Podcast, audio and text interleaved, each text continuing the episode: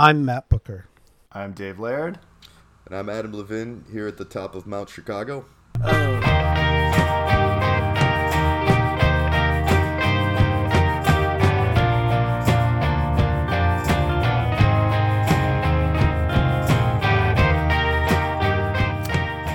right, Adam Levin, episode 68. Welcome back to Concavity Show, everybody. Adam, welcome back to the show, man. It is so great to have you again on the show. We had you last April 2020 for episode 53. Yep. And if we remember what was happening in the world at that time, it was like a month into the pandemic. yeah. so we were all just like, what in the hell is happening right now? Yes. We're not Yeah. picturing the next uh, couple of years properly. Yeah, maybe Yeah. maybe you could start out and just catch us up. Like, what have you been up to the past like two years of the pandemic? Totally. I mean, the same thing is, I think I was up to that day pretty much. Um, you know, drinking, Writing. Hanging out with um, Gogol. hanging out with Gogol, my bird, hanging out with my Writing. wife. Uh, no, I mean we went. We went. Um, actually, uh, my wife she teaches at uh, she teaches at Florida, and she had a sabbatical in fall of twenty one. Oh, nice. Yeah, so we were we were in Europe for like six months, um, from like summer, like I think like about June of twenty one till uh, till January of 22, and then we just actually went back again. Um, it's where she's she's from there. She's from she's from Paris, so Yeah. go go there and hang out a lot in Paris. And otherwise, I'm in Gainesville drinking at the Tom Petty bar, and uh, you know, drinking at the kitchen and uh, reading books. Cool. yeah, I feel like we were talking about Gainesville recently, Dave, and I think it was with you because we've had another um, guest on the show who did a PhD at Florida, and that's Rob Short. Yeah. and he has a lot of good stories about like uh, Padgett Powell and um, uh, Harry Crews. Yep. You know, Harry Crews was there. yeah, that's the bar too. That's and the Tom there's a Petty really- bar. Yeah. and uh, his um, biography uh, that was published a couple of years ago is fantastic for Gainesville stories. Nice. Um, but it's it's really like a more literary place than people might not Imagine realize. when they think of Oh Florida. yeah, yeah, Yeah. Just Yeah. Harry Crews and Padgett Powell alone, but but um, yeah, man. I mean, and now Cami and Bordas, Camille. yeah. um, no, really, it's it's it's it's uh, it's pretty cool. Like Amy Hempel taught here, yeah. But you know, like the writers, like writers, sort of of my generation who were here was like Chris Adrian, Jeff Parker. Oh, Chris Adrian Um, was in Gainesville Yeah, yeah. I guess he was before San was. He- he- Francisco or after? I believe before. You know what? No, Oh. it's weird actually. Like I'm saying this, and now I feel like I'm off about this. Like he had Powell as a teacher somewhere. Oh, I think it was. I think it was here, but but then it might. I think it was as an undergrad because he went Hmm. to Iowa. I think. I think Adrian went to Iowa.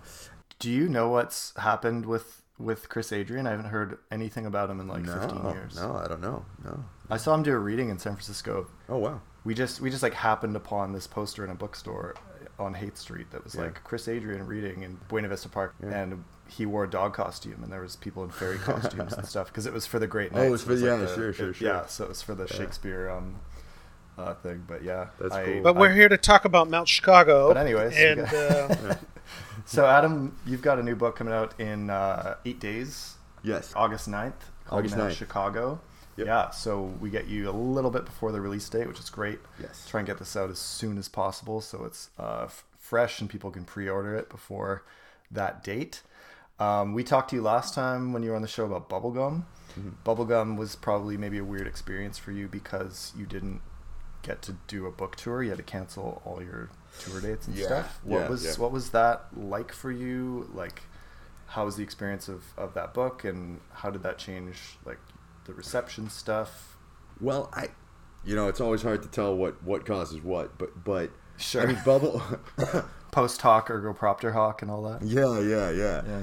I mean, it was like eh, it was weird. That was a weird one because you know it was a pretty good tour that was going to happen. It got canceled. Whereas now with Mount Chicago, there's just not a tour.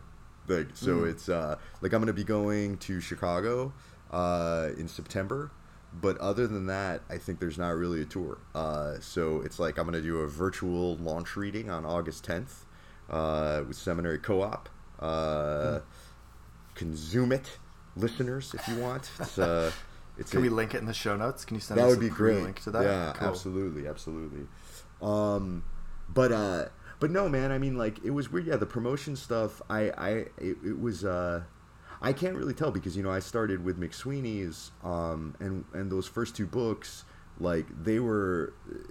Th- there was a lot of energy. It was first of all a while ago. It was like 2010 and 2012, and Yeah. so you know they they have at, at any given point one or two titles at most that they that are new that are out, and so um, you know whereas Doubleday is part of Penguin Random House, and so it's like there's this whole thing. It's like this you know huge machine, and so like Mm-hmm. I was sort of like, well, this will be different now, and it, and it definitely was, but I don't know what's what's the New York publishing machine versus McSweeney's, and what's uh, what's what's uh, COVID, and what's it just being 22 versus 2010, you know? Yeah. Uh, so uh, yeah, but I, but I, you know, overall positive experience though. I mean, it was, so it, it was just that the the negative was I didn't get to go out and meet readers, which is something that I really like to do because I Yeah. just like people who read books. Um, you know, especially when they read my books.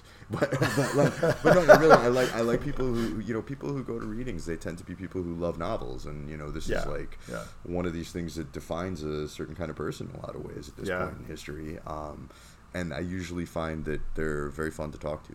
So Mm-hmm. it was a sort of a bummer not to be able to do that. Um, Yeah. But so why no tour for Mount Chicago? um, because they're saying they're not doing tours really. Like it's like they want me to do Like your publisher. virtual stuff. Yeah, the publisher, and Mhm. like I think that most people now seem to not really be doing tours. Like really big Okay. names are doing tours, and it's like, but it's a different scene. It's like you pay to go see them now, and so that they're not really doing bookstore tours. And I'm sure there are exceptions, you know. Um, but I think most people are doing a reading or two, and uh, you know, at most, and you know, usually it's virtual. uh, so yeah, I so don't the know. whole landscape is just changing. Yeah, Yeah, they got lot, this thing called the internet now. Mhm. yeah, yeah. Yeah, but it kind of sucks, right? Well, you're. I'm going to ask Dave in a minute to try to summarize the book for people who. Oh, I was gonna ask you to do that, Listening. Matt. Great. Yeah, Uh, cool. I did it last but- time for Bubblegum.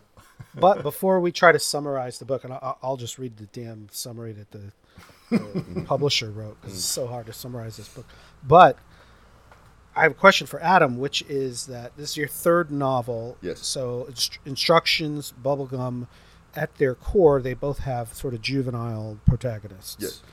And in this book, you don't, right? You have a grown man, Mm-hmm. uh, an adult. Uh, in this, and in a Yeah. lot of ways, this book is a lot more of an adult book. And really, there are kind of two twin towers of the book: Mm-hmm. uh, uh, Gladman and After Schutz. Mhm. Schutz, Schutz. Schutz, Sure. Schutz, Schutzy.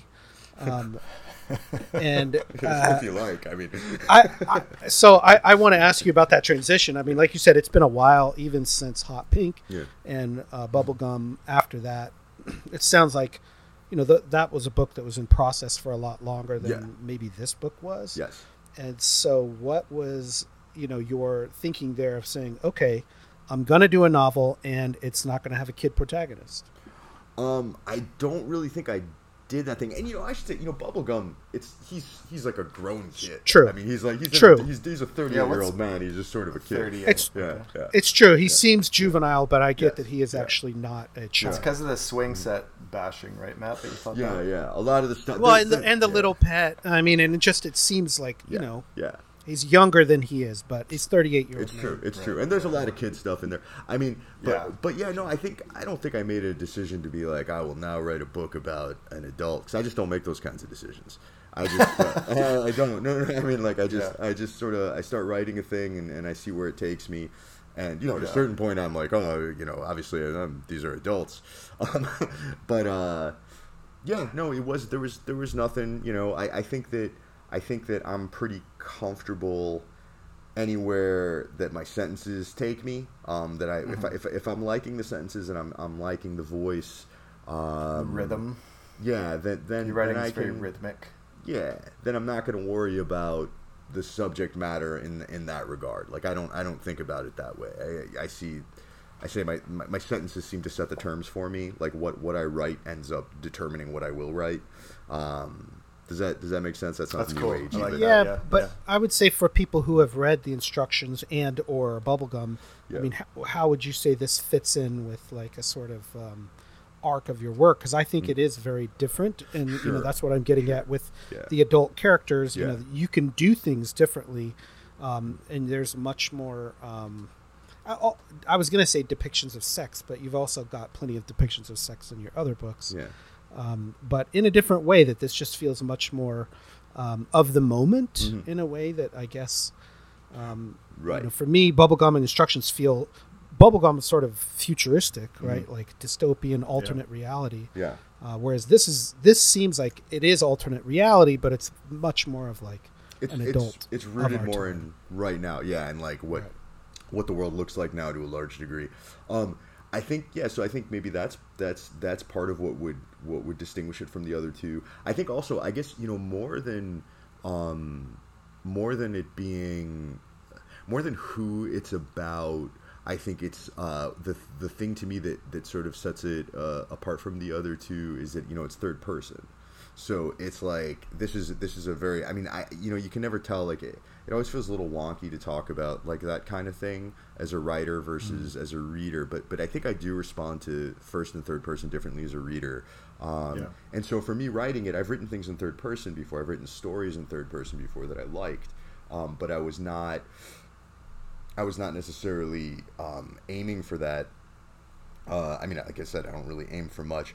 Uh, I didn't. I didn't. I had to figure out how to do a third-person novel um, in a way that it was mine, um, Yeah. and that was a lot of seems fun. harder I Well- think it's just harder I don't know if it's harder. I don't know. I don't know. It's all really hard for me. So it's like, um, like this one. I think, uh, you know, one one of the things that that I liked about the third person was being able to was being able to jump to these different perspectives um, a little more easily, um, and you sort of uh, there, there was a there there's certain things that made me feel a bit freer when I was working on it, and certain things that made me feel a bit more caged. You know, like, uh, but yeah, overall, I, I mean, I don't. I think that I think that changes the the way the book feels, and I think that that changes um, that changes how it moves. The book, I think, is like probably my fastest book, um, in terms of From like, like a plot perspective, like things happening. Th- I don't know if it's so much things events happening, as like you're Yeah. turning the pages. Yeah, and I mean, I guess it's one and the same. It's it, it's like, um, I'm I, I felt like I was constantly, whereas like with bubblegum, for instance, I was sort of my aim was really to pack as much into a long sentence as I could. Right, was to like it was to make to get a sentence that accomplishes what you know uh, someone else's you know paragraph or chapter would usually accomplish. And with this, I was like, no, I just want this to be lightning. Like I want this to go. I want this to move quickly. And like every chance I could get, I put down a period. Every chance I could get, I hit enter twice, and there's a white space. I was just like, I just Yeah. want this to pop, pop, pop, and pop. And like Yeah. so, so that was that. But that's the experience of writing it, and I hope that's the experience of reading it. Um, but but that was that Yeah, was kind of so. yeah. Yeah. So so that's that's a that's the sort of opposite opposite approach that I took to bubblegum really. Um, and it, I think it, that was kind of deliberate. That's when I got to the end of bubblegum. When I got finished with bubblegum, I thought, man, I don't want to write these really long sentences for a little while because I've been doing this for a really long time now. Like you know, and I'm Yeah. I, I can do other things. I have the you know, and and I want to do those other things that I like to do. Uh, so Yeah. So versatility as a writer really comes through in this book when we look back at, at your previous work in that way. Yeah, thanks, thanks. That's true. Well, and I think um, uh, for people who have read the instructions in Bubblegum, in a, in a way, this, at least, you know, getting into this is very easy and it is very straightforward Mhm. in a lot of ways that, you know, it doesn't seem as daunting of picking up a thousand page novel, even though this is like 560 Fi- something. 571, I think. Um, um, but still, I think it is maybe by the time you get to the end, you feel maybe it's not as straightforward. But I do think Right. it is. Um, it you're not trying to put a lot of uh, postmodern tricks in it. I mean, that was my impression. Mm. Even though there's photos in it, even though there is uh, some you know slightly different uh, elements, there's meta stuff in it. yeah, it's there's still a lot of meta stuff. It just doesn't feel as um, it feels more like realistic in some ways, mm-hmm. or trying to be like you're trying to get at something more um, real to you, and like once that takes off for you, then you can write it, and it seems like it's. Um, uh, you can tell where things came alive for you because it, it, the stories are you know the pieces within the stories are, are great like they go um, on and on for for some ways and but but not in a bad way like in a trading, way what's the what's the line adam like trading um, anecdotes but mm-hmm. the anecdote goes on for 140 pages yeah yeah yeah, yeah when yeah. Apter's talking about the five stories at the bar and yeah. then his interlocutor's like trading anecdotes, huh? but actually, I wanted to ask about the anecdotes. I'm glad you brought that up because yeah. um, so there's a character in the book who he basically has like five anecdotes that he wheels out at various points in his life to tell usually a significant other or like Dave said someone at a bar and it's sort of like here's anecdote number 1 about me and mm. like this felt very real to me that mm. like people do have these um, stories that they hold on to and they formative it's almost like experiences. Well, and it's also like a formulaic, and that like they've got a they've got the telling of it down, or they've told it so many times that it's like a stump speech, right? Yes. Um, also, isn't that kind of depressing? right, like yeah, your, your life story. It, it all depends. It all depends. I mean, it's certainly something. I remember, like when I was young, and I had like a, a quicker mind. Like I would, tr- I was able to track who to whom I'd told what story. And I never, ever, ever wanted to repeat myself. I was like, yeah. this is a big deal. But then as yeah. you get older, first of all, this becomes harder, and you sort of you catch yourself telling someone. Eh, you know, I would never. tell. like, I don't ever tell the same person the same story. But if you tell your story to friend X one day, and the next day you're hanging out with friend X and friend Y, and friend Y hasn't heard the story, maybe you catch yourself telling the story you just told to friend X to the both of them and then feel like kind of a dick. So then, yeah. you know, there's like, like, I, and I don't know, I'm not quite sure why that is, other than that I don't like to bore people.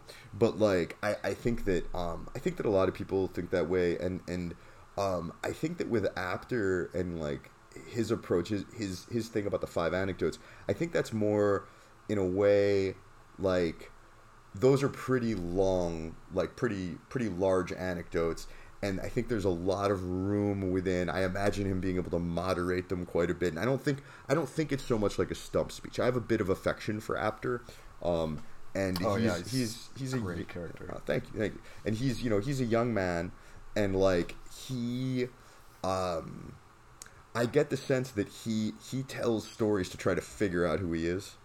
Um, yeah, and which changes a lot. I mean, his stories change his identity changes a lot. Right. It feels like, and that's kind of what each of the anecdotes, to me, sort of is. Is like this is how he thought of his life. Then he thought of his life this way. Then he thought of it this way, this way, and this way. You know, and this this gets reflected later. I think in, Gladman's monologue.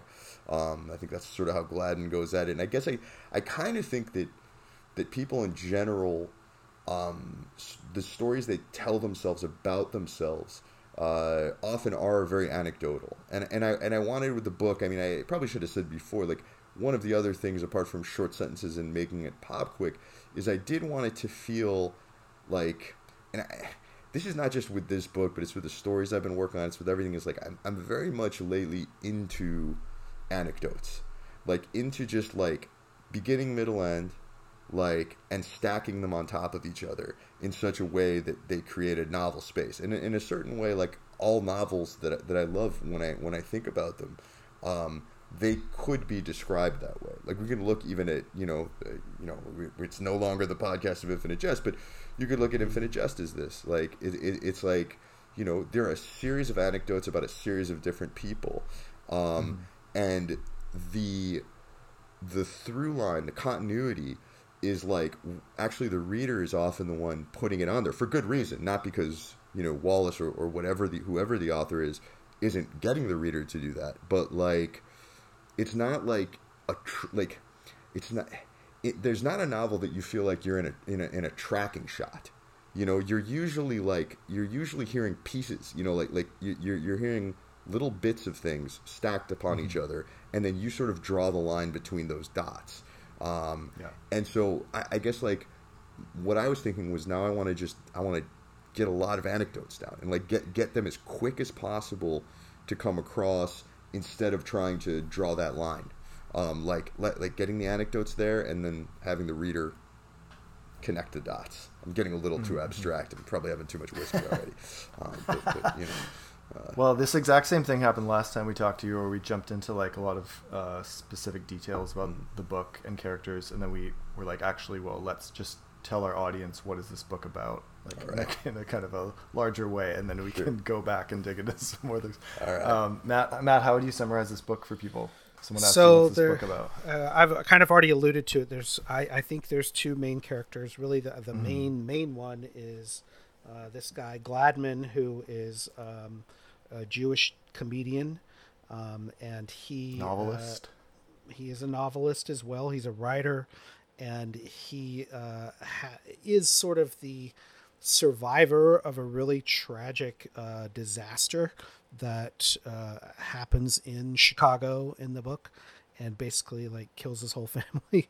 Um, and he has a, a cult following online, and it includes uh, this other guy who is the other sort of main character named Apter Schutz. And Apter is an aide to the mayor of Chicago, amongst other things. Yeah. and anecdotes. He's got uh, history as a social worker. Uh, he also gets caught up later with uh, Rahm Emanuel's brother, Ari Emanuel, who's uh, the character from Entourage is Yeah. based on, um, and runs a company called agent, yeah. Endeavor. Real guy, um, as is Rahm Emanuel, as is Richard Daley, as is Obama. A lot of Chicago people who show up in this. Um, so there, there's a lot of uh, different threads, uh, you know, as he was just saying, between these two characters that sort of converge around. Um, the other third pillar of the book is on the cover is a parrot uh, named Gogol, and uh, I would say Gogol is maybe even a main character in the book. Like, Yeah, that's possible. takes up a significant portion, and Gogol is a she, I believe. Um, So that's a bit of a spoiler, but yeah. uh, I I should have said spoiler alert, but just pretend that I've read the whole book, okay? Just pretend that I've read the whole book, and uh, we can edit that out. Yeah, later fake if it till you want make it, Matt. It's Um, fun. Anyways, the, the the bird is a very important part of the book, and uh, yeah, that's it. That's my summary. Yeah, good. Okay. What, I, what did I Um, leave out, Dave? There's like a million things I could say here. Sure, there's a, there's a lot you could fill in with that, but yeah, there's like a catastrophic event that happens in Chicago that kills uh, a great amount of people, and this book I think is a lot about the traumatic aftermath of particularly Saul Gladman uh, trying to live life after the death of like most of his family members, and um, the mayor of Chicago is kind of a secondary but absolutely hilarious character in this book who wants to put on a benefit concert to raise money to create memorial for this uh, sinkhole event. Um, or Ter- uh, terrestrial anomaly. terrestrial anomaly is another term in the book for for like what like, happens? downtown Chicago just plummeting into the earth basically. The book's not really about that event. It's kind of everything in the book happens after that and, and about the fallout around that event and how Saul Gladman deals with the trauma and how Apter uh, ends up going to Saul and trying to get him to perform stand-up comedy at this memorial event. Um, yeah, so those are those are the main like major beats of this of the story. I think that one of the things that interested me the most about this book is the ways that I think it's for sure the most autobiographical of your work, Adam. And you can correct me if I'm wrong on that, but it seems like you've kind of split yourself between Saul in a lot of ways and, and Apter in a lot of ways. And I see like what I know about your personal story, like mm-hmm. finding a lot of resonance with both of those two characters. Mm-hmm. It's almost like you're holding up a mirror. Of Well, he says that with the two faces. characters. with yeah, the two faces, like who's the face of it, and then having your actual photo in there. So, yes, totally. uh, did you ever consider just cutting that out, or you're like, no, that's definitely going in? The, the, the photos? the, oh, the photos and the part about the the face, like who's the face of it? Um, no. that was not. That was not. I mean, I did. I, I, I think I got to that. Um, I mean, maybe I was. Maybe when I got to that part, I was maybe having a bit of a crisis about where the book was going to go, um, and uh, and then I and then I think actually that really sorted it out for me. You know, I was like, no, you, you know, like, uh, but no, no. Why do you Why do you ask? You, you didn't like it? No, no, I absolutely love this part, and actually, I, I, I highlighted a ton, a ton of it. Oh, it's one of my very favorite parts of the book with the emails to other authors and yeah. Yeah, and you know, you say in there, this is a problem of like, um, you know, basically, what do you imagine when you read? And Right. you know, you say like, if we're reading, um, White Noise, which you know, I, I almost wanted to call Gladman Gladney, like Jack Gladney. that that's the author, and I'm sure that's not coincident. I mean, it is coinc- it's not coincident. The film of which Um, is premiering August 31st um, at a film festival, right? Yeah. Soon. but White like Noise to, adaptation. to your point too like blood meridian when you're reading blood meridian it's not the kid it's not judge holden it's glanton that you know is like uh, closer at least to what the author like the authorial voice um, whereas like holden just seems like almost like caricature and like the kid is like this tightly drawn Kid has no face. like kid Yeah. right it's no face Yeah. yeah. um, and then you put in Infinite Jest and say, which I think is actually kind of controversial. And even though we're not an Infinite Jest podcast anymore, totally, I got to ask you about it because you put an Infinite Jest reference in here. yes. Direct mention, so- yeah. So we do picture Wallace and Don Gately, and then you put Michael Pemulis and Orin Incandenza, and I definitely can see mm-hmm. Orin, and I can see Yeah. Pemulis, but like I was surprised that you put Pemulis in there over Hal. Yeah, I didn't see it as Hal. I I, I, I thought that the this I and I mean look, man, I, I, I don't I don't want to get all like narrative science because I don't believe in any of that shit. But like I sort of feel like where where the sympathies go and like who's being made fun of how and like what the sense of humor of the book is like I mean this is not like I would never like even attempt to write a term paper on anything let alone this. But like but but but yeah no no my, my vibe was was always that it was those three and that it, that it actually wasn't how that like this this was um there there was uh yeah, I, I, I don't know I, that that that, uh, that I, but again, it's not to say, and like I think this is one of the one of the things that the ch- that the chapter in my book is sort of going for, is like whatever the intention, whatever Wallace's intention was on these things. This is where the reader does have a, a bit more authority, right? Like uh, a writer can say, "This is what I intended. This is what I meant. You have completely misunderstood my work, etc., etc." But um, he can't say, you know, you put my face on the wrong guy.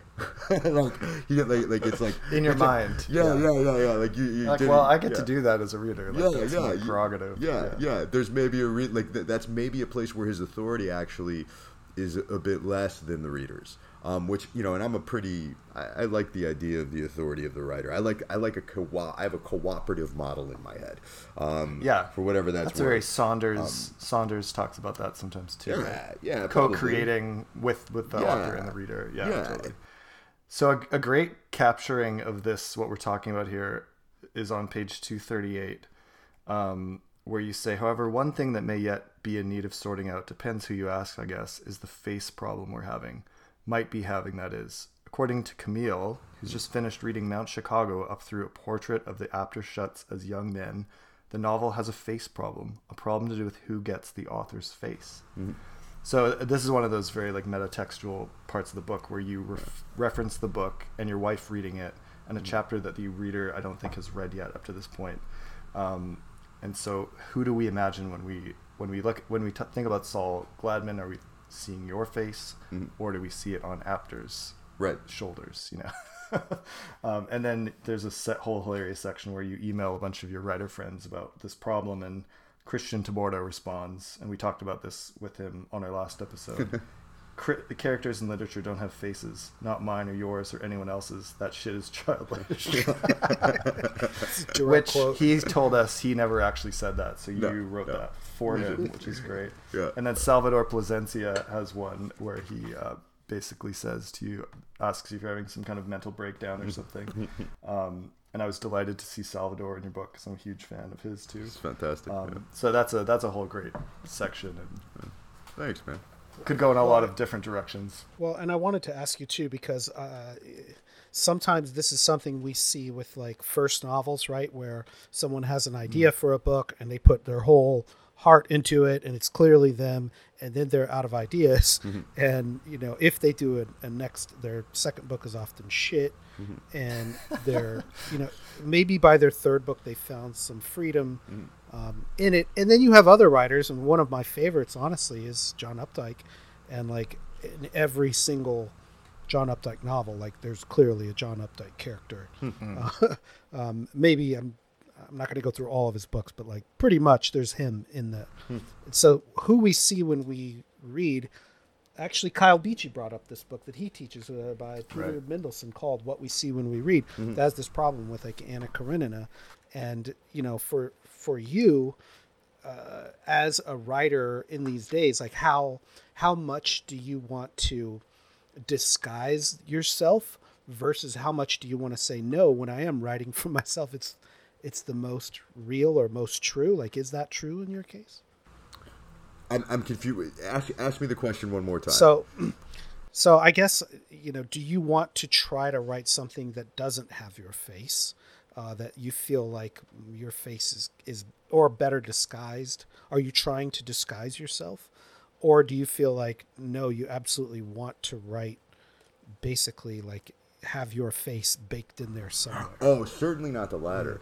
Um, I, I mean, I- think that for me, I, the way I approach, you know, any any fiction, and I mean, even the way to to a great degree I approach, you know, interviews like this, like I am not me. Like I'm I'm entirely disguised. Like I'm a, like, like th- that's and not not to sound like all mysterioso. I'm not. I don't have like some secret. You know, like I'm actually like a phenomenal basketball player, and you know, you guys should come see me. Stand-up you know, comedian. Like, yeah, yeah, I actually do stand up. Like, but no, I mean, all Oh, this is do? like, you know, like, like I don't like, like even you know the, you know, Adam Levin in the novel. That's Mm-hmm. not that to me. I'm just like I would never do that if I thought. um I, that's that's the narrator Adam Levin. That's not the Yeah, author yeah. Adam. You, you know what I mean? Like I'm like this guy. The Mm-hmm. author Adam Levin is basically right now sitting here smoking a cigarette, thinking about what he's going to eat. Like he's really boring, and there's no. So, so the the short answer is no, but but but the but the longer answer is I like to fuck with it because I know that like I know that the way I read is sometimes I have that question too, Matt. Like when I'm when I'm reading a book, I'm like, who you know, obviously like from from not Chicago, you can tell it's like who is who is the author identifying with? What is you know where is the where is the moral center of this book or where is the you know and, um and I guess like I don't think that that's always the right move. Um, and I think that I usually prefer books where it's not the right move. Like when I read, like you know, I mean, any any think of any book I like, like what you mentioned, White Noise. Like I, I love White Noise. I don't think that Delillo is really Gladney. If if you know, sometimes I will you know put his face on Gladney's, you know, for out of sort of convenience. Um, But like I remember, you know, just being a kid, like, and you guys probably remember this, like you know, when you're a little kid and you start reading fiction and really loving fiction. Um, at least for me, and, and a lot of people I know, you don't even pay attention to who the author is. You know, like you're like you, you don't like literally like you don't know the Oh, name yeah. of the author of your favorite book, maybe, and like and let alone you know in those paperback versions at least that I had in like the 80s of like Vonnegut, you know the like little pocket books or like or or of uh, Salinger even. I don't even, I don't even know what they look like. There's no photo, and um, I really miss that. Like I, I, I, I think Right. that that's a like I, I miss that feeling. Like I'm not trying to be like all you know nostalgia, good old days kind of things. Like I, I think it would be kind of a, a great thing for books if there weren't author photos and if there weren't author bios even. Like it, it's you know you want the name because you want to know who you know if you love the book you want to read something else by the person. But Right. like other than that, like there's like there's a there's a desire to kind of disappear um, and just like have this object and be like you know this is my you know gift or whatever to to readers hopefully they will you know love it the way that i have loved books that i have loved um, and but part of it for me is like most of the books i've loved i've loved without knowing the author's face. And i and i think that that has aided um, that has sped my ability to to love those books in a lot of ways. Um, so given that I'm that's inescapable now, um, I think that uh, the best I can do is sort of blur my face and like you know if anything is, is like is, is make you know sort of a you know these nutsy claims about uh, you know who you're uh, uh, you know ascribing my face who, who, who you know whose body gets my head and like Yeah. and just and is and, it Vincey Poor type well, yeah, from the like- instructions? yeah yeah Or is that. Camille's face on Vincey's Right, For the right, readers. right. That's a great part. thank you thank you So what I I'm getting at, my sense this, from this conversation the last time we talked to you is you're like a diehard Death of the Author fan. Like you, you, you ascribe to that model of authorship and I- the no, way I that readers uh, engage with texts in a way. I think it's the opposite. No, no, no, no, no, no. I don't think Oh, so. okay. At all. No, no, no, no. I maybe not the opposite. Like, but no, I believe in the author, man. Like, it's not that at all. Like, I fully believe in the author. I just don't believe. Like, like I believe that when I'm reading a novel, what I need to trust, and this goes back to like this little kid stuff. I need to trust that there's a human being telling me a story that, that and that they're trying to say something and they're trying to say something that literally can't be said in fewer words or in better words like that's their hmm. ideal that's hmm. the thing they're shooting for that's why they made up a bunch of lies right? Instead of just telling me you know like don't be racist or like you know like just giving me like a slogan you know? Like Yeah, yeah, and, and like they, they, they, they're they're engaging in an extremely complex exchange with me the reader. Um, and I am a, I as the reader am a huge part of that. I have to be listening. I have to tune into them and give them sort of some level of the benefit of the doubt for a little while, um, which gets earned. The the exchanges, I give them the benefit of the doubt. They provide me with some thrills, and then we get to some place where where I get to think thoughts that I could not have thought had I not read that book, and the author gets to think thoughts in writing that book that if he didn't imagine me there to begin with, he couldn't have gotten to. Um, I don't know. That's great. Is it? Uh, okay, Yeah. good. Uh, all right. I've Yeah, been stop talking. I've never heard anyone say that before. That's good. I think you know an extreme case of that is like uh, Evan Dara, uh, just total use a pseudonym and be Right. completely anonymous, and people get obsessed with that of like, well, who's really behind that pseudonym? If the work is good, right, like if the if people really do want to know, like who, who is this telling me a story? right. You know, um, I, I think I was thinking uh, before we did this interview tonight of uh, if I was in your shoes, if I were, and I try to empathize with everyone who we interrogate on this show, and I, I think if I wrote a book, uh, published a book like this, like maybe I wouldn't want to really talk about it at all. Like, I, it, like, do you know what I mean? Like, there's some. you know exactly in- what you mean, man. I I mean, don't want to there's. fucking be here right now. I don't want to be here right I now. like you guys. Uh, no, no, no. But, but no, it's like it's like that's yeah. But no, no, no. That I that's want to. It's embarrassing in some ways. Yeah. It's like, Yeah. it's. I think it would be a little bit like just super awkward to be like, okay, you wrote this whole fucking book, which I have now read, and I've spent like dozens and dozens, Dozens of, of hours. hours with, In your mind, mm-hmm. now tell me what you really said. It's like, you fucking read the book. Well, Go read the but fucking no, book. so- I don't so know. That's the. That's that's like the whole the comp. That's that's sort of where the compromise is because it's like, yeah, like I certainly and like it was just like this from from the beginning with the instructions where I was like, I really like. I'm not. I mean, you guys can tell I'm not like a shy person. Like that would be bullshit. Like I'm not gonna play that card. Like I'm not shy. But like when it comes to my, I do take my fiction. My fiction is probably the only thing I take seriously, and like, and so so I and and and I really do think that my fiction is like between a hundred and a thousand times smarter than I actually am. And it's like the, the time that you know that that I put into it to make it smarter is just it's just it's it pops a lot more than I do in a conversation, and it's gonna and and and I you know I wouldn't I wouldn't make a book. I wouldn't. I wouldn't let a book be published if I didn't think it said what I needed it to say the way I needed it to say it. And I know that I'm fairly inarticulate compared to my work. I'm deeply inarticulate, and like. Um, it's like you know I'm not saying that's not like a super braggartly thing. I think it's m- almost all writers that's the case. There's a few that I've met like Oh, Salman yeah, is I've- amazingly articulate, but like most writers are you know a lot of writers are stammering you know goofballs and like um and that's okay. They're not talkers. They're writers right? And like i guess i guess what i'm saying is like the, the, there's there's the compromise though, which is like I do want people to read the book. This is the the world we live in is one where you got to talk to people publicly about the book to get them to read it. And then and then and that's like that's like the sort of you know cynical you know complaining side of it. But then the nice side is like I, I earnestly do like talking to you guys. I like talking to people who read the book. The only thing Yeah. that makes it weird is the is that it's for public consumption right so it's like if we're in a mm-hmm. bar if i'm at a bar and someone comes up Yeah. to me and they know my work and they start talking to me about my work I'm like flattered as hell, and I'm like thrilled to talk about it. I'm like, that's great. Like you did, you spent all this time thinking about this thing that I wrote. Like, what did you think about? it? I'm actually curious, you know.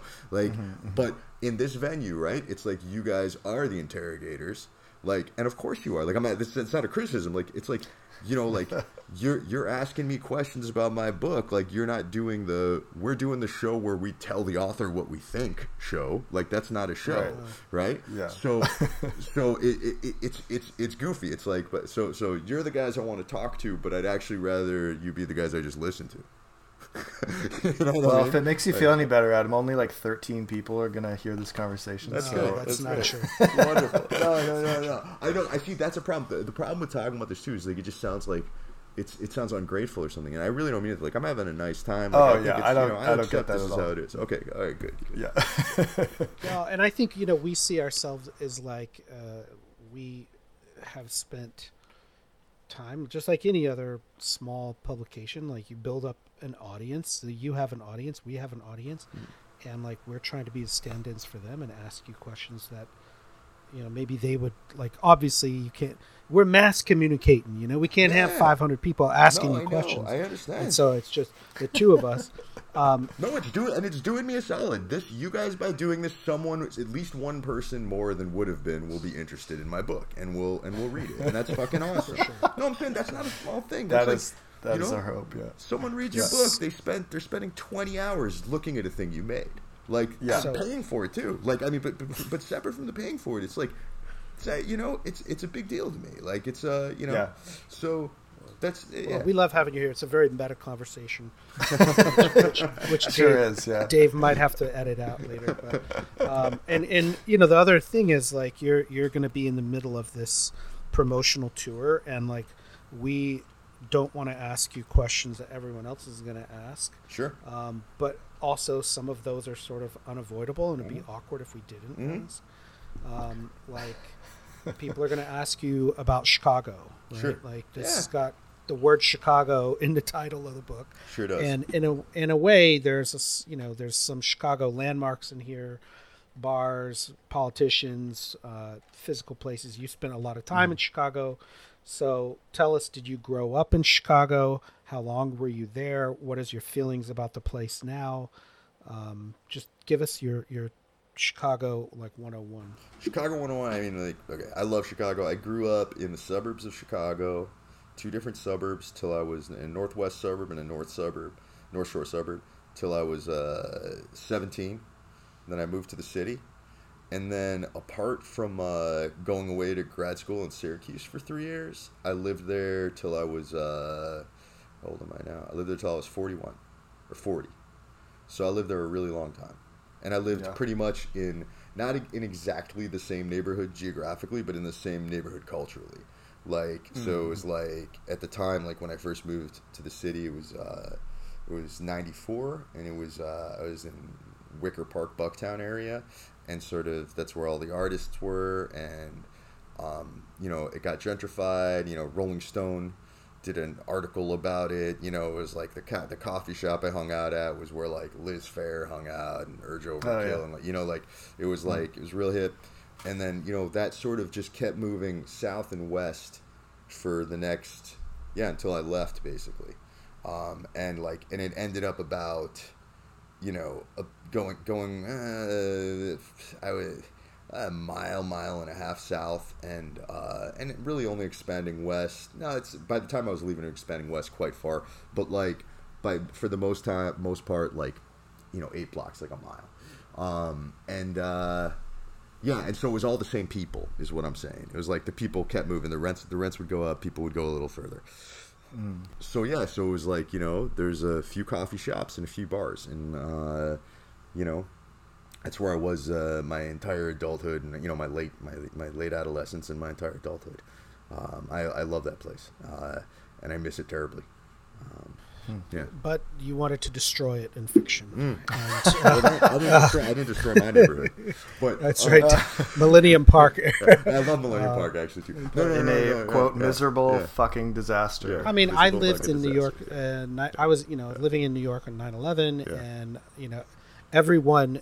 It was funny. Like after 9/11, everyone was like, "Well, you know, next on the list was, you know, we got this dam in our town over here, and that, Yeah. that was probably Yeah. next on their list." Yeah. And it's probably, you know, they were Sears Tower was probably next on the list. Maybe, And uh, you know, after 9/11, it was like, well, actually, you know, the the Hoover Dam that was next on the list. yeah, actually, it was. It was the Air Force base we got over here outside Yeah, of town. yeah. That was probably next on. It was, a t- you know, everyone was like, Everyone wanted to have a Want- 9/11. right, Yeah. right. It was like we, we could have had that happen to us, Yeah, and so you know, Chicago hasn't had, luckily yeah, that I know of, a terrestrial anomaly, right, right. Uh, or a disaster. nor will it. Nor will it. Nor- will Yeah. it? Hopefully, Um, not a prescient prophetic utterance of, uh, that this book has about that. Yeah, yeah. No, I'll tell. I'll tell you though, and I won't, I won't tell you exactly what it was because that would be a spoiler for people who haven't heard it. But the thing, the turn with Gogol toward the end, Mhm. that actually came true last summer, while I was I have away. a feeling maybe, yeah. but, but, like the book was way done in the can. I Oh, was done yeah, editing it. Okay. Oh, and that's so, weird. so then I, s- I got a little freaked out by that. Um, yeah, I but but, uh, but anyways, anyway, wait, wait, wait, this is you, that you probably should cut. But, Yeah, we'll, yeah. we'll, we'll, we'll edit that out. Um, and I, I have a running joke on the show where we say I'll edit that out, and we never. edit Never do Oh, it. yeah. Yeah, yeah, yeah, it's yeah, just yeah. funnier. So- It's better entertainment nine times out of ten to leave it Just in. to say, we'll edit that out. Unless there's, you know, a lawyer Yeah, yeah. sends us a letter. sure. and we edit that. This is a kind of meta thing in the book. On page 263, you're talking about documentary film and Mm. um, that they hopefully reveal some like pressing questions that somebody had asked the famous subject of the film before they died. Yeah. And Matt just asked you about Chicago, and so now I'm curious. Like, what is a hard-hitting question that you've never been asked um, in an interview, but you wish someone would? You tell us that, and then we'll ask it. We'll the, the guys who got that I don't think I don't, greatest question on record. I don't think there are any hard hitting questions, man. Like I don't like because there's, there's I have one. yeah. Oh, give it to me. Give it to me. I want the hard hitting. Did you part Lake Michigan? Is that Yes, absolutely. That was true. Well, I'll, I'll, I'll set this up a little bit by saying there's, um, you know, a comedian in the book Mhm. whose material um, could be ripped off or ripping off someone else's act. Mhm. Uh, and my question for you then is about plagiarizing. Mhm. Have you ever plagiarized anyone or been tempted to plagiarize anyone? Or has anyone plagiarized you and you've been pissed about it? As far as I know, it's a no, no, and a no. Fuck, that would have been good. Yeah. No, I mean, I think. Yeah. Yeah, I yeah, I don't. I mean, I hope I haven't plagiarized anyone. I mean, like, uh, not not consciously, not intentionally. right. I mean, I think my shit goes to weird enough places that it's that it's very unlikely. Um, but you know, who knows? I hope I didn't. Did you detect plagiarism, Matt? Should I worry about? No, but I'm running some software in the Uh, background, uh, and we'll get we'll get back to you. Yeah, Erkin. the, in the PDF. I'll send you the report later. Uh, no, here's a hard hitting question for right, you. All right. What what is behind your um, decision to spell "fucking" with an e? It's funny, Yeah. man. People, a lot of people have been asking me that lately. Um, I think it's just, like there's, you know, part of it is I think it sounds a little bit more like it's spelled with an e, but um, but but mostly, it's that I really don't like apostrophizing the G. I don't like the way it looks. It it looks funny to me. It looks funny to me. F U like C K Texan. Apostrophe. That seems like- regional to put an E It's like instead. Faulkner or something.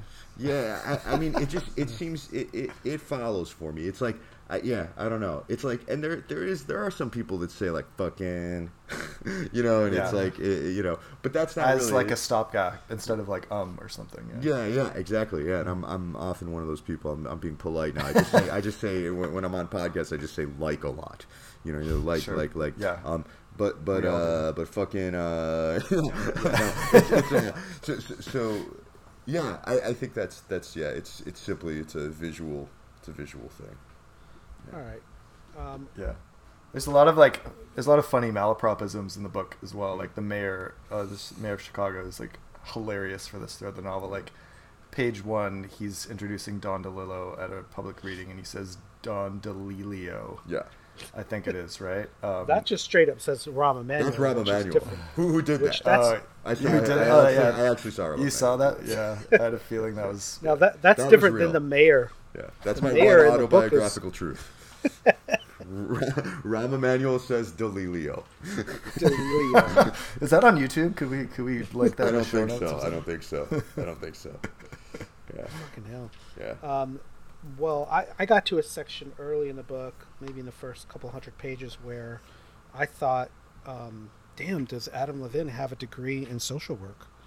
I was like, He does. Yeah. There's uh, There's a lot clearly, of psychology and uh, very specific kinds of psychology in this book.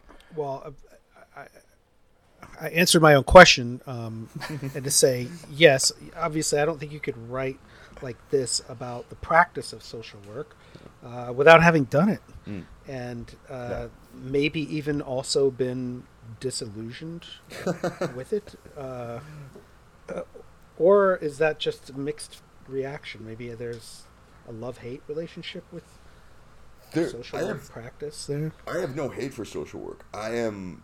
It depressed the shit out of me, man. I wasn't. I wasn't cut out. Like I think I was actually. I was okay at it. I was like pretty, pretty okay as a therapist. Um, You know, for a young student therapist, like Right. Yeah. um, but uh, but no, it really it, it fucked me up. And I actually I think this no I think I, I am I wouldn't say I'm disillusioned with social work. I'm disillusioned with my with myself practicing with, with practicing social work for me. Um, but no, I think that I think social work I think that therapy is uh, can be a great thing. Um, and I you know uh, particularly I think behavioral therapy is pretty effective and I think is extremely helpful. Um, and uh, but The really part in the book about therapy, this yeah. of the guy who's a f- who has a mortal fear of the state of Indiana Yeah, yeah, yeah. is, is such a hilarious part. I was just laughing my ass off. That is so great. Good, good, good. Sol- solves his problem, but Yeah. I mean, th- what you're saying there about the effectiveness of the treatment, Yeah, I think that's what I was getting at with the disillusionment Yeah. because I mean I highlighted this pretty severely because I think it's also a, you know a metaphor for what we were talking about the role of stories and anecdotes Mhm. is that he basically comes out and says you know there's studies that show um, the treatment administered by someone who's not even trained in social work can still be pretty effective Yep. for two people to sit down and just have a conversation with each other and like talk therapy doesn't necessarily equate to like i don't know masters of social work degree Right, right. um, and and really how do you you know how do you view that now is that partly of what you're doing as a writer is working through some of those you know problems of empathy or something of of listening to other people telling your own stories i mean what, what kind of process seems like there's a lot of overlap there I mean, maybe so. Like, I don't know. I have to, have to think about that for a moment. I mean, like, empathy. I, I, I mean, empathy is like this this word that that I use. I feel like I used to know what it meant, and I forgot. Like you know, what I mean? not Yeah. not forgot. Like it's it's sort of like it's become, especially a- a- as applied to literature. Like in in when I was when I was um when I was practicing psychotherapy, I I did have a much stronger sense of what it meant. It was this. It was. Uh, I could feel myself clicking into it or something. Um, but as a writer, um, I just feel like I think it's. I don't know. Like I get. I I get. I get a little touchy around that conversation when it comes to, to fiction, I suppose, because I I, think I remember that, last time. Yeah, that we talked Like- to you. uh, yeah, Yeah, we I talked mean, about this a bit.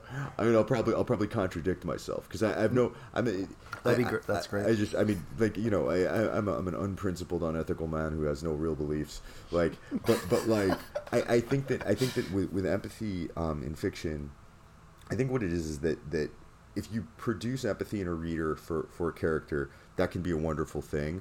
But I don't think I don't think of that as an end of fiction. Like I don't think of that as like there's a lot of talk of the point of there being a point to fiction, and the point to fiction being to empathize with others um, for the sake of empathizing with others, and maybe that makes a beautiful world and kumbaya, and we hug each other, and like, and I, I really don't think that's the case. Like like I, I don't I don't believe that. I don't think that's how fiction operates. Um, maybe it does for some people who've like read no books and then they, the first five books they read, maybe it works like that.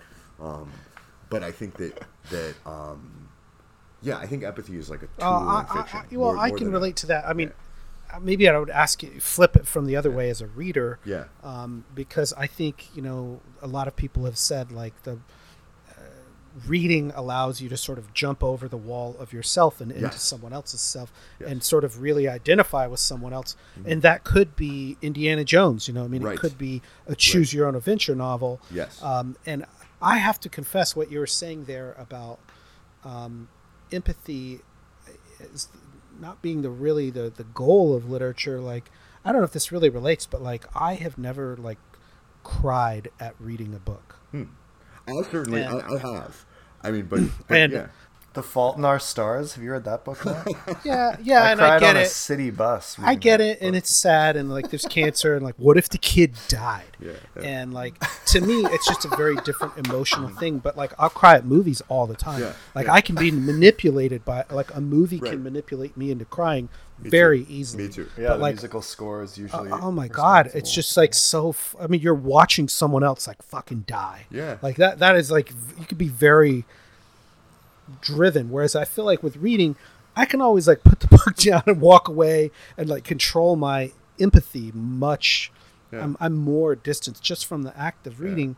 Although I do love reading, especially a print book, where I am, I forget who I am for a while, or what Yeah. time it is, or what day it is. Like maybe that's a form of empathy, is what I'm getting at. Like, Yeah, no, Well, I mean, I, now Chicago made me cry uh, with laughter.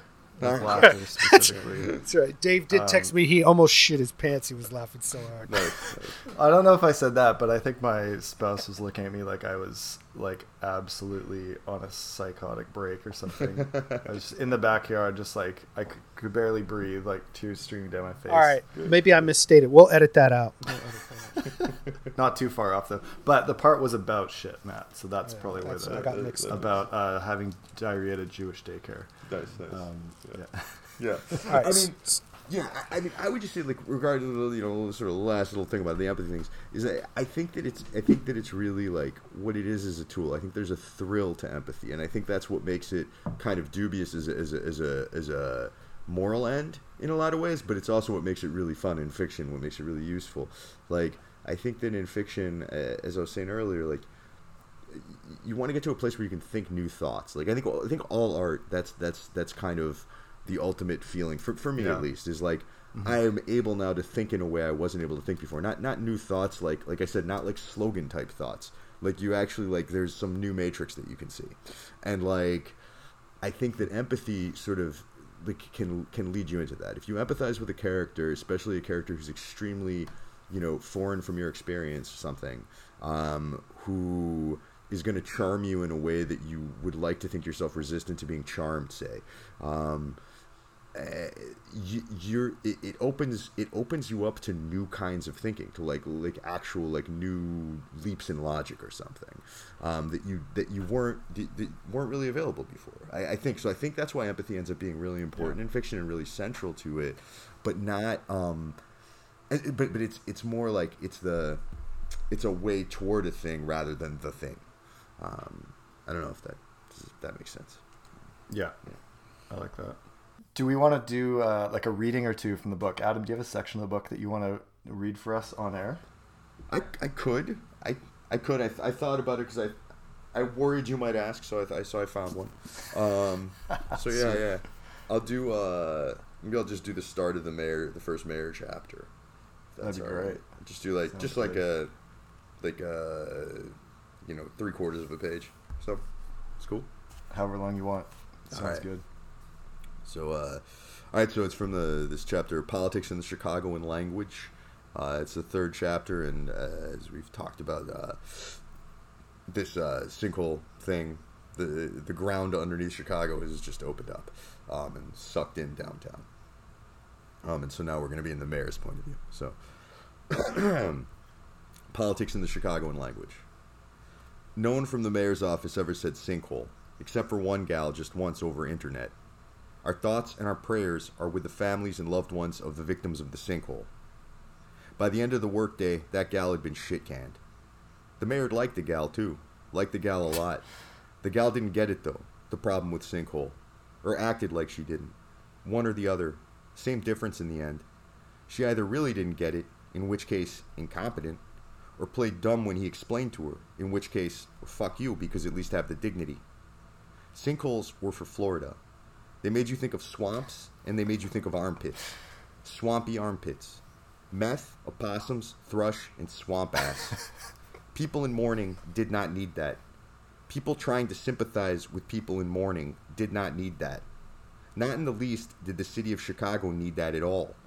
And thereby and therefore, Gal shit canned. You know how many hands he could count the regrets on? He could count the regrets on exactly no hands. For a week or so, they said the seismic event, which was sufficiently solemn and sciency sounding, sure, except then it began to seem too earthquakian for the mayor. Maybe only to him. Hard to know for certain. Epistemical roadblocks and so forth. But who hears seismic and doesn't think earthquake? The way the mayor saw it was that the way that the people saw it was where once there was an earthquake, there will probably again be a whole nother earthquake. And probably sooner rather than later. People were negative.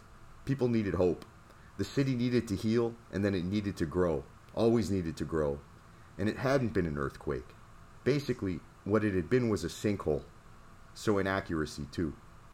uh, it's short sentences, you know, those what you were saying with the cadence there. There's a real staccato way that the mayor specifically talks in that I loved reading. Yeah.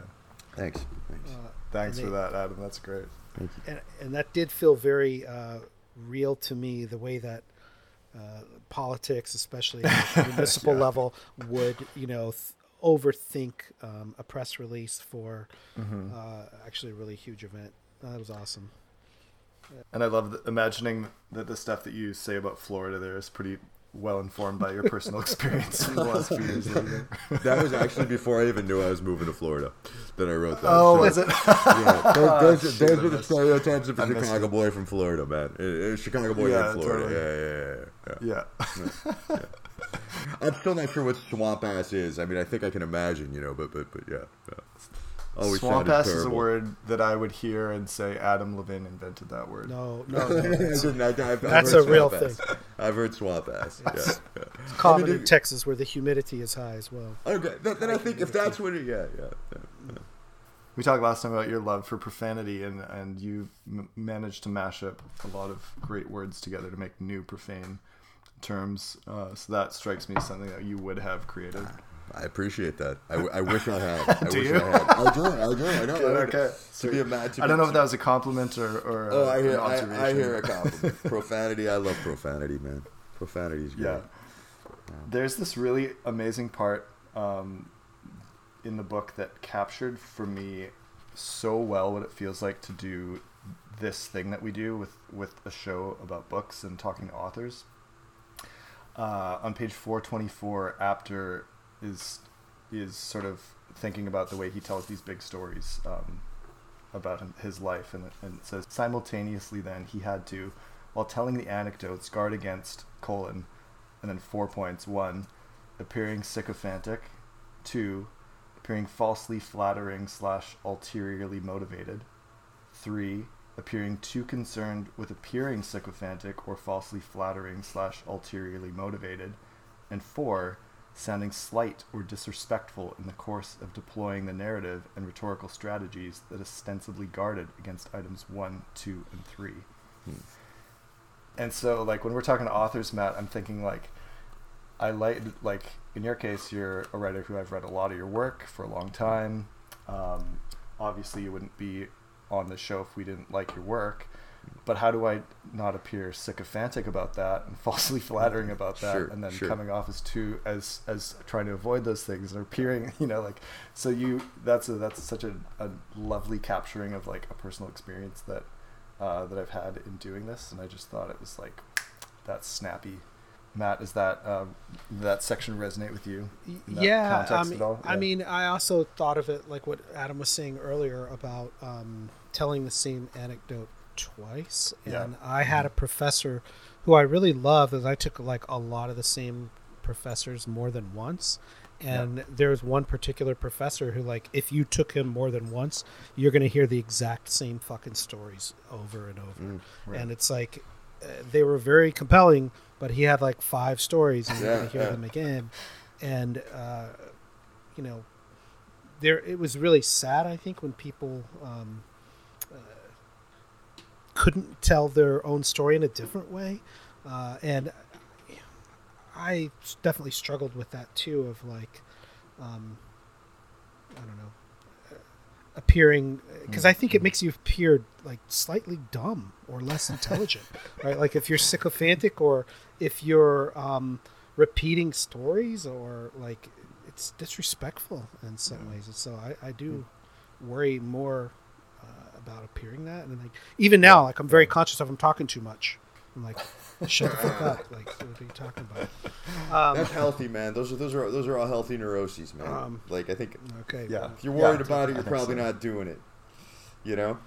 Yeah. S- So, uh, one other little question I had for you. This is totally um, not unrelated, but uh, since this book um, has come out, between Bubblegum and this book, you've published some stories in the New Yorker, Yes. and you alluded to earlier about um, some stories that you're working on now. Do you see yourself as writing stories and seeing what comes alive for you as a novel, or like pretty happy writing a bunch of more stories? Oh man, I just write whatever I feel like. Like right now, like Mm. you know, I don't really like to talk about what I'm working on because I get I just make it bad for myself by doing that. I, I'm Um, not. I'm not even asking that. Yeah. Don't, Yeah, yeah, yeah. yeah. I No, totally no, get no, it. No, I know, I know, I appreciate, I appreciate. Like, but, but, but no, man. I mean, like, I like, eh, I'm sort of, I'm bouncing between things right now. So it's like I work every day, and it's like, I'm sort of this. This is how it's been every every time I finish a book. So it's like, eh, it's and usually around because I finished this book, like, uh, what, like. Uh, shit, man. My, my sense of time is so screwy because of COVID. Like, I think, Yeah. like, no, you know, I'm, I'm done. I finished it. I finished it on 11 17, 2021.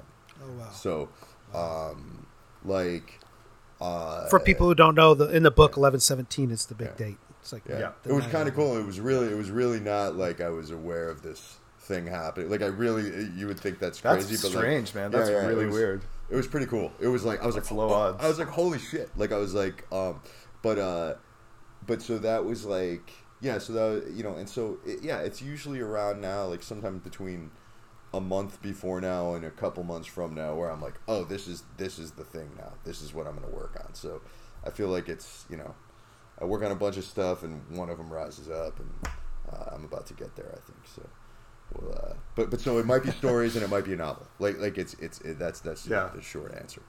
Cool. Yeah, yeah. I also had a very like meta life moment reading this book. I was at a bar reading, which is not something I ever get to do with two children, but my family was out of town.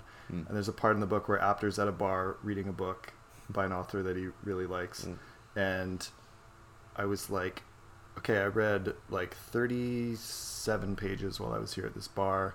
I just I did the math. It was a 16% chance odds that I would have read that section at the Mhm. bar versus the other, you know, 84% of the time reading this book where I wasn't at a bar and I just happened to read that section when I was at the bar. Like it was just like this is kind of free, weird. Yeah, and in yeah. that section, there's also a Hunter S. Thompson reference. And Mm. the bar that I was at is a place in Victoria that is a 70s Vegas themed Hunter S. Thompson bar.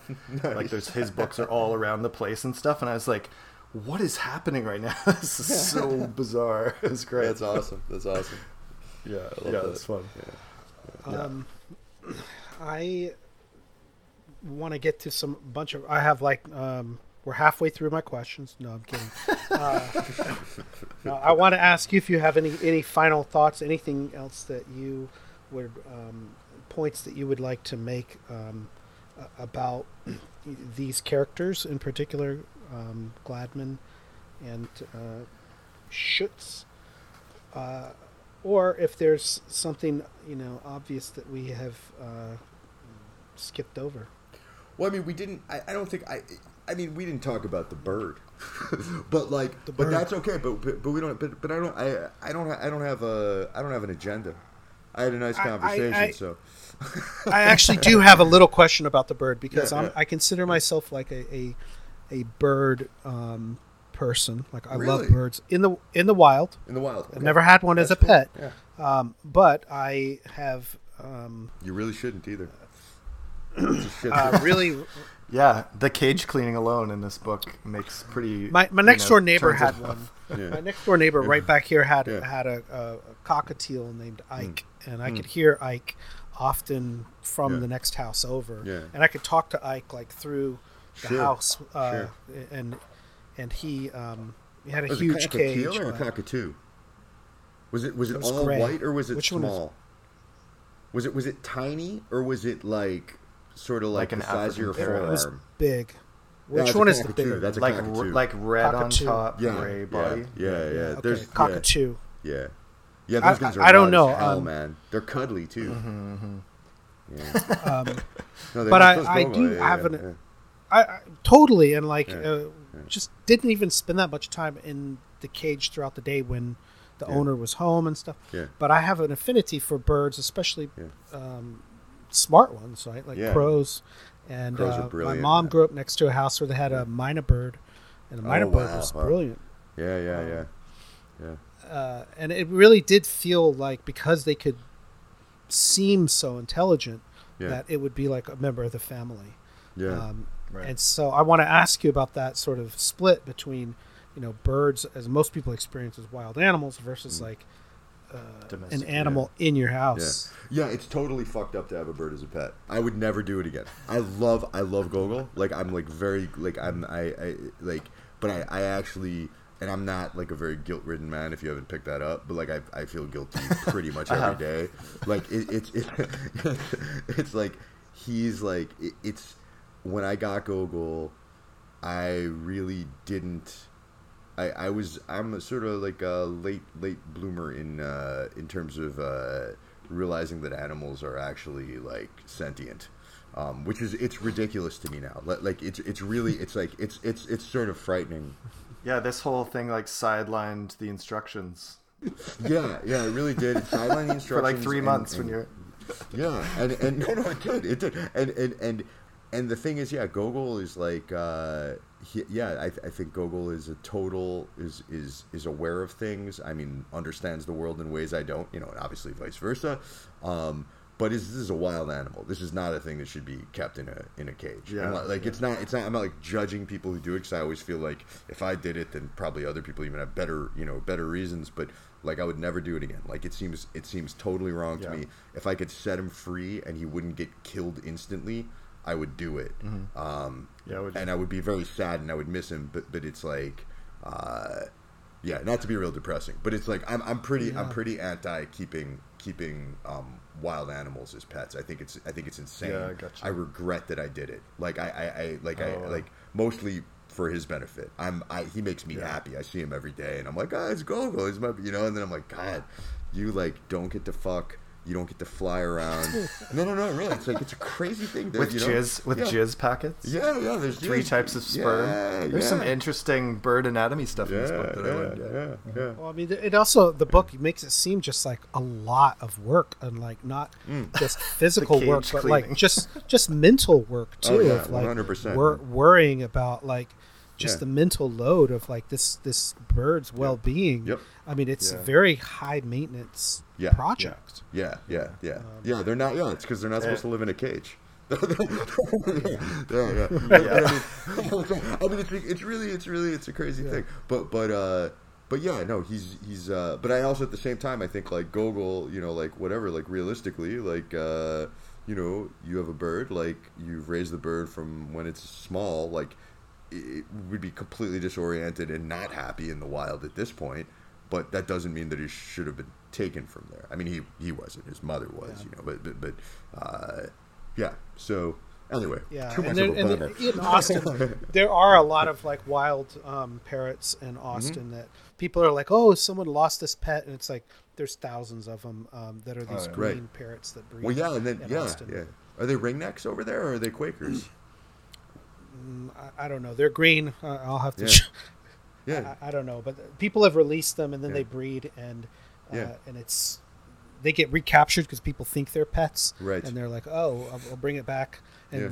I have a friend who's a vet, and he deals with a lot of birds and monkeys, oddly, and like they're Oh. just terrible.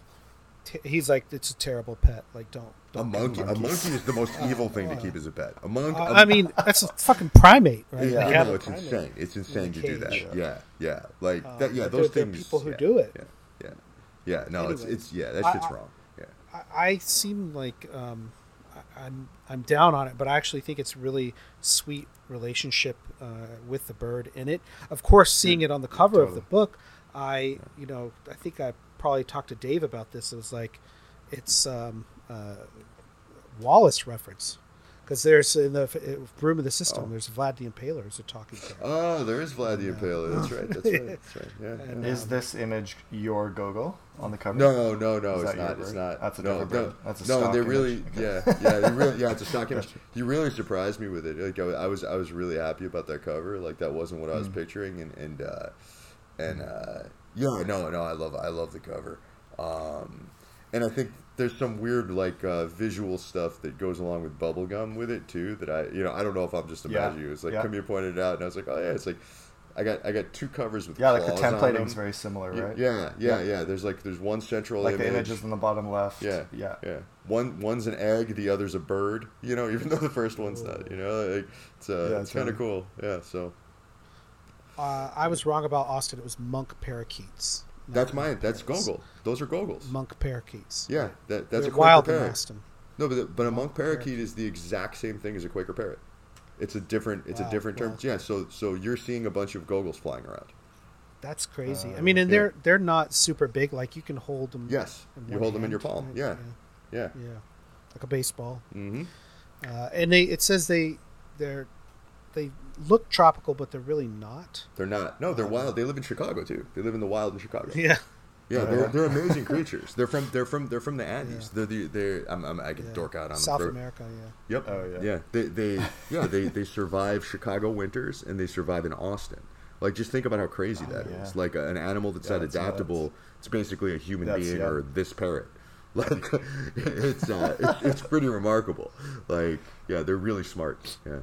So that's the bird part. Um, Yeah. There's a great part um, on 399 where you capture like the high maintenance of having a bird like this. Mm-hmm. um, where Saul is thinking about why him and his wife Daphne haven't had sex uh, in certain parts of their apartment, and the answer was Gogol. Daphne was shy to fuck in front of Gogol. Maybe Gladman was shy to fuck in front of him too. Either way, that was it. That was the reason. They'd only ever fucked in sight of Gogol's cage when the cage was covered. The couch and the kitchen were in sight of Gogol's cage. So the first thing he'd do when he came through the door, he thought, as he came through the door, was cover the cage. He'd cover the filthy, intolerably disgusting, unhygienic cage that he absolutely had to clean within the next day or so, and Gladman lost the spirit, i.e., in his pants, just like that. I feel like a dork Losing the laughing at my own spirit shit. in your Yeah. in your pants. I love it. That's hilarious. I think maybe it's because also like birds are the closest relatives of dinosaurs. Is that there's Yep. something really like ancient and deep within them, and Mm. like this, like I said, this myna bird that my lived next door to my grandparents where my mom grew up. It was a very old bird. It'd been there for a long time, Mhm. and it, it could occasionally just come out with stuff that you know, like very good mimics. Mhm. Um, but it would have weird memories and come out with stuff, and it was just sort of like a thing that can talk to you in your house. a lot different than having a cat or a dog. I Yes, think yes. that that that, Yeah. that language piece of it, um, and, and really that just unpredictable nature of like what what are they doing? Yeah. Um, I mean, cats are pretty weird too, in my experience. Dogs are pretty predictable. Cats are extremely weird, but they're not really expressive. Cats are like you get the vibe from a cat that a cat is doing exactly what the cat wants to do at all times, right? Yeah, And totally. like yeah. you know, and dogs really are made to be with humans.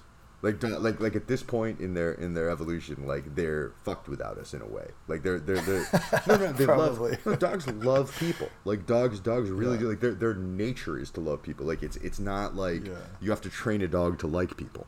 Like they just like people. Yeah. And whereas birds do not. Like birds have to be, you know, handled from the moment they're basically out of the egg, um, to not be Yeah. afraid of people, and then they're still afraid of almost Yeah, all yeah. people. Um, Yeah. yeah, and cats, you know, whatever. Cats just think they run shit. Cats are just crazy. They're egotists. Um, But uh, Well, Rachel all- is like extremely ornithophobic. My wife, she Really? does not handle being around birds well at all. is she scared they're gonna bite her or shit on her or what?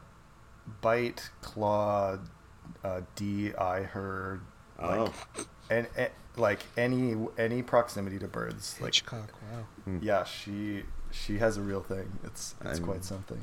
there's some birds you look in their eyes, they're pretty freaky. Have you ever Yeah. done one of those things where, like the aquarium or the zoo, where you can feed lorikeets, and like Lorikeets lorikeets are so love like sugar water, Yep. but they're crazy. And like I did this thing, I think it was in the Oregon Zoo, where you could go in with like a little cup of sugar water, and like lorikeets would just swarm on you. And it's it scared the bejesus out of me because these things were coming in like hundred miles an hour, and I thought Yeah, I was going to get injured. Uh, Oh my and it- I mean, they and they were trying to like kill each other to get to this little cup of like Yep. sugar water. Yeah. Um, any, anyways, thanks for being here. Uh, we're at time. I think we're out of time. Matt, who is this book been- for? Who is this book for? Who is this book for? Who's gonna love this book? people who love um, literature. Pe- people who Yes. are really good smart. answer. Good answer. Pe- people who um, have have read Adam's stuff in the past and dug it.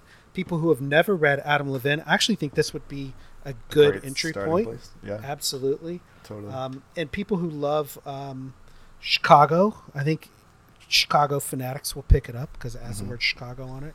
People who love um, uh, monk parakeets uh, will love this, and you know people who I think Jews. like uh, Jews for sure. the Jewish people will love this book, Israelites. Yes. The and there's.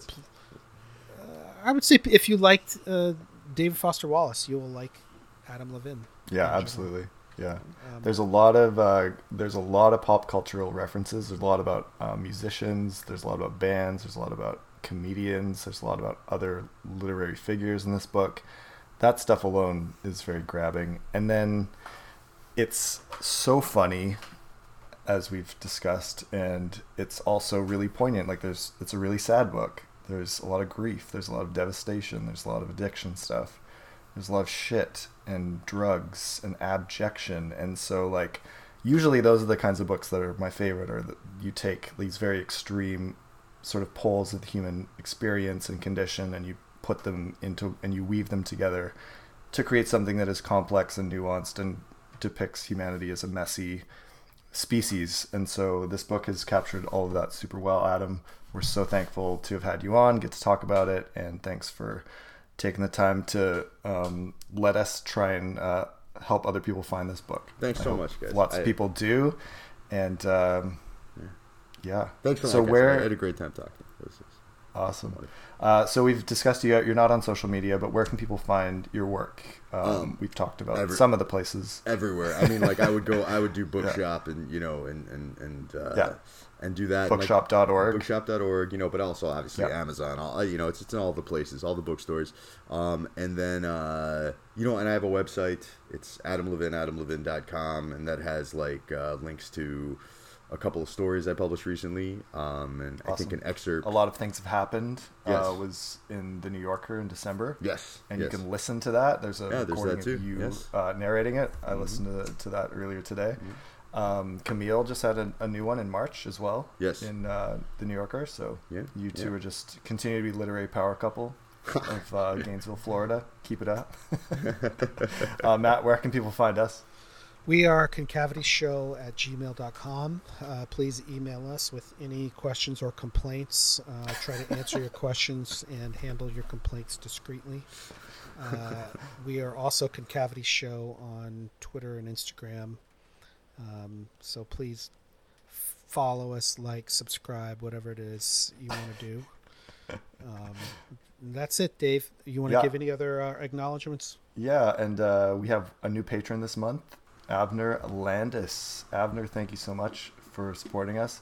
Uh, Matt, this is a really cool one. Avner is the author of Meiselman: The Lean Years. Yes. I heard good stuff about that book. Yeah. Yeah. So last last episode in the bonus episode for patrons, we were talking to Christian TeBordo, and he recommended this as one of his top five books of the last couple of years. And uh, so this name came in. It's like new patron Avner, and I was like, "Hey Avner, thanks for supporting us. We so appreciate it, yada yada." He's like, "Yeah, cool. Full disclosure, uh, someone told me that you guys mentioned me on the show, and Christian mentioned me." Um, and then I like Googled. I was like, "Oh yeah, of course. We just we just talked about him." So that we had a really fun back and forth about that. And so uh, I plan to be reading that book very soon. And um, it sounds like it's going to be really much really in our uh, sort of wheelhouse. And, Fit with our Jewish fiction traditions on this show. Totally, that's right. Love it. I'm. Uh, I also started re- rereading the instructions this month, Adam. So I'm about a quarter of the way through that. Oh, nice. Uh, so I'm, get, I'm getting my fill uh, of this genre for sure. All right, so that's it. All right. Thanks again, Adam. Uh, stay tuned for the bonus episode for patrons uh, coming up in a couple weeks. All right. Catch me now as I sing.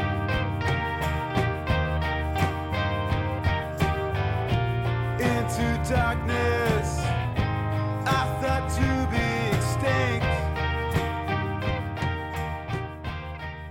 Uh, then we will s- ask you like any final thoughts, and that's the signal to wrap up. Mm-hmm. And then we do like this other little brief bit at the end about five books. Cool. Dave emailed you about that. You're prepared for that? Yeah, Cool. I mean, I'm just Awesome. gonna say, I'm gonna give you five books I like. Yep. Yeah, And that's then it. we'll hit stop. It'll be it'll be 30 seconds long, and uh, that's and we'll export it, and we'll uh, go home, That'll and that's be- all you got to do. I love it. I love it.